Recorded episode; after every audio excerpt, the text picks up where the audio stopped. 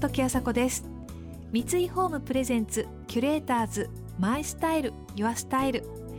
この番組はミュージシャン、デザイナー、作家、俳優、職人などなど異なるフィールドを舞台に活躍する2人がランデブ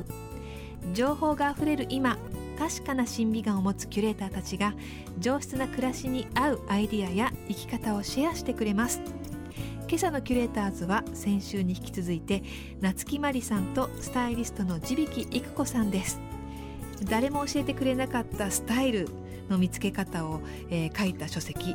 着方生き方を発表された地引さんですが、この本の中でファッションと生き方がいかにリンクしているのか述べられています。今朝はお二人のその生き方にフォーカスしていきます。年を重ねる中で見つけた自分ならではの生き方を語ってくれます。三井ホームプレゼンツキュレーターズマイスタイルユアスタイル。この番組はオーダーメイドの喜び、三井ホームの提供でお送りします。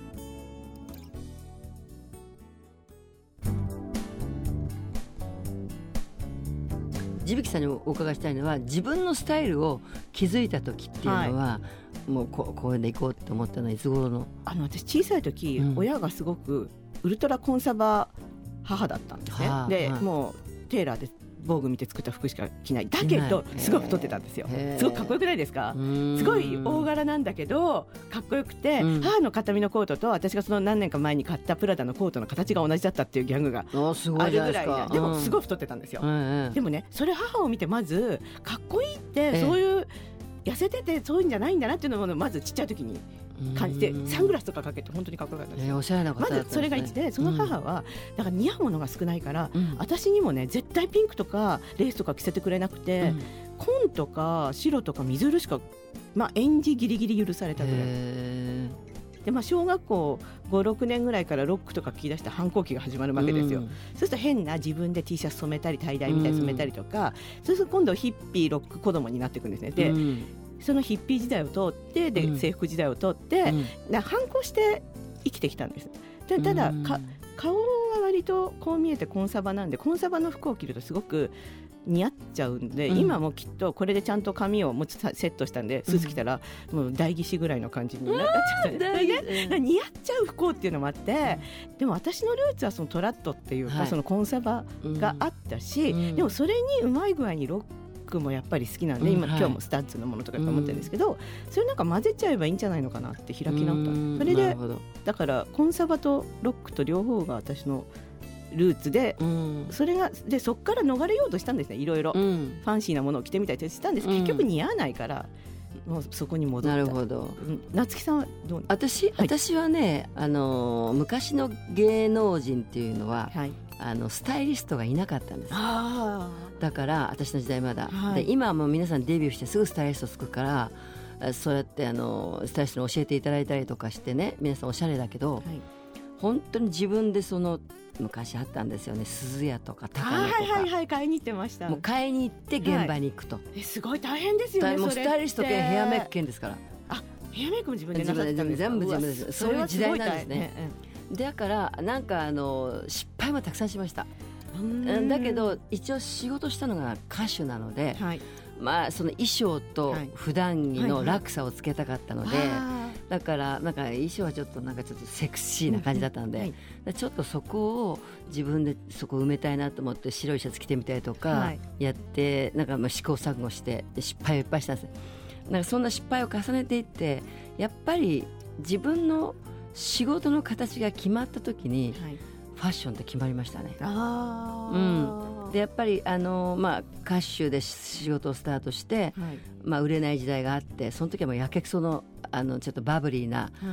お金に富をつけない嫌な芸能人な感じのお洋服着てたんですね。ブランドもんとか、そのブランドに頼って生きてる時もあり、でもそういう時代だった、そうだったのかな。時代ファッション的にも、そのベースがあるから今のいろんなこうファッションがある。そうね、だから失敗したことが、今役立ってればいいんですけど、どうなのかなと思う。で、売れない時代があり、演劇に行くわけなんですけど、はい、演劇の時代はもう本当にね、地引さんが嫌がるねスウェットをねずっと着て、でもそれはお稽古をするためだから、うん、でもまあ自分では嫌だなと思いつつ、まあ、その時代があり17年あり、はい、ある時93年に思い切って印象派という自分のパフォーマンスを作るんですけど、はい、その時に初めて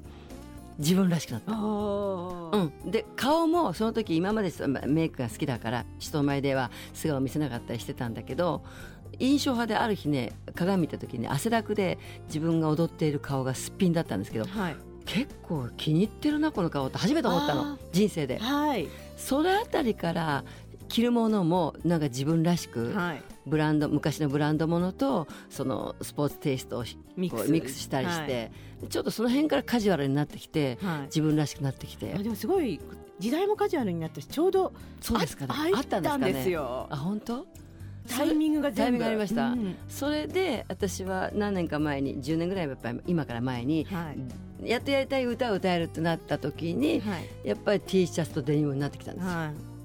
うん、だからやっぱりその自分の生き方と暮らしぶりとその自分のフィロソフィーみたいなものに、うん、ファッションがなんかこうやっぱりあった時に初めて着るものが楽しめるっていうか、お洋服はやっぱり課題かな、いつももう日々課題ですよね、うん、キュレーター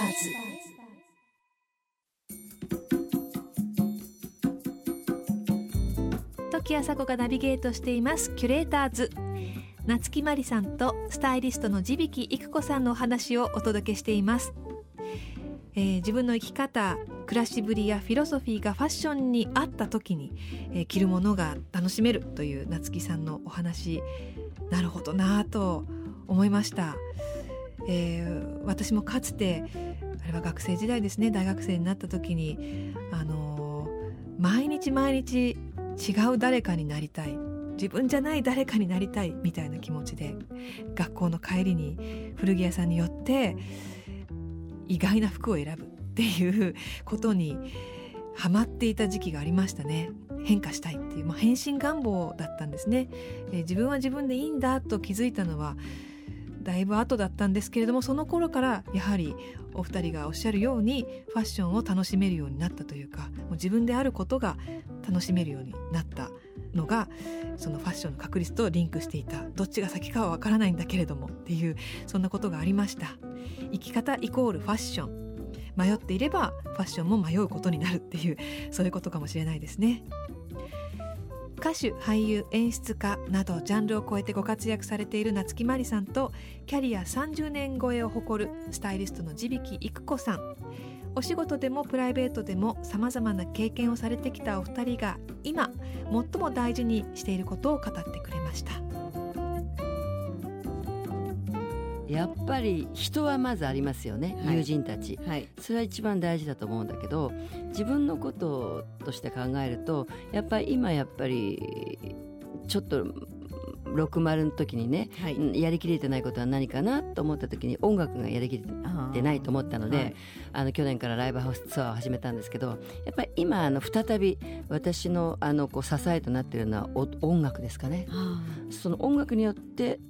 自分の着るもんもさっき言ったように変わってきたし、はい、気持ちよくなってますよね。あだからうまくシンクロしたんですかね、うん、だ人より遅い40年ぐらい遅いですね。やっと音楽とか、はい、失敗多いんですよ、まだあるんですけど、音楽とやりたいこととその着るものがやっとこの人生死ぬちょっと前にリンクしてきたっていうかね、うん、だから本当はもみんな世の中の人はもっと早く気づいてるんだろうけど、私何でも人より早いか遅いかなんでどっちかなんですね。ちょっとタイミングずれてるんですけど、でもやっと今そういう意味ではなんか私らしくやっとなってきたかなと思います。ゆきさんどんな感じですか今。私もある時ふと考えて、あと私どれくらい元気でいろいろできるのかなって考えた時に、やっぱり私は見る方なんですけれどもライブとか好きで、ストーンズのおかげとかワールドワイドでやってたんですけど、そうです、すごいね、割とに日本のインディーズ昔ね、学生の頃はよくライブハウスにずっと行ってたりとか、はい、自分もバンドやってたりしてたんですけど、まあ、そういうのは一時期収まっちゃって、で、そのインディーズっていうか小さい箱のライブも行ってたんですけど、それも50過ぎるぐらいまではちょっと行くの足が遠のいてたんですけど、ちょっとふと気になるバンドがきっかけでまたあ、私が好きだったことってこういうことだったんだと思って、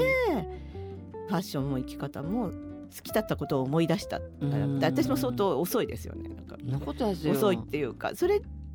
ファッションとかの作り方も、それまでやっぱり若く見えたいし、やっぱり誰だって老けて見えたくないんで、若々しくとかそういうの見える方向だけでやってたんですけど、で私に来る質問も、おばさんに見えないためにはどうしたらいいんですかみたいなのが多かったんですけど、でもね、そんなの言っていいのは40まででね、そんな50過ぎてね、ババアに見えないとかってあなた甚だおこがましいわよって言っちゃって、それは自分にも言っちゃって、じゃあかっこいいババアって何かなと思って、この頃ちょっと、ね、かっこいいババア路線っていうのをこれからちょっと夏木さんも大先輩ですから、もう目指すところとしてもそこが残ったところですね。やっぱりでもお洋服も生き方もそうだけど、事実を認めるっていうことが非常にキーポイントで。そうですそうです。私年齢は記号だと思ってるんだけど、年齢はあんまり関係ないけど、この肉体ね、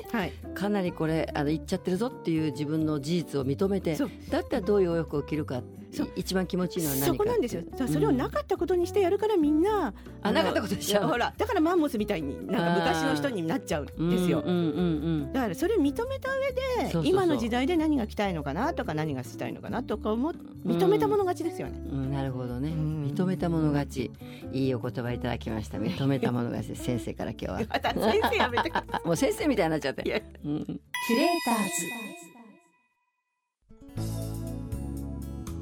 時あさこがナビゲートしてきました。三井ホームプレゼンツキュレーターズマイスタイルユアスタイル。今朝のキュレーターズは夏木マリさんとスタイリストの地引育子さんでした。いやー、お二人のお話本当に面白くて、洋服も生き方も事実を認めるというね、ことで締まりましたけれども、なるほどなと。私も友人とですね、話すときにファンタジーを捨てろというキーワードをよく出すんですけれども、自分に対するファンタジーを捨てて、で自分を知ってからでないと表現が、研ぎ澄まされないというか、リアルにならないというふうに思っていて、でもそれが正しいかどうかっていうことは分からなかったんですけれども、お二人のお話を聞いて、あ、これでいいのかもしれないと励まされました。皆さんどうだったでしょうか。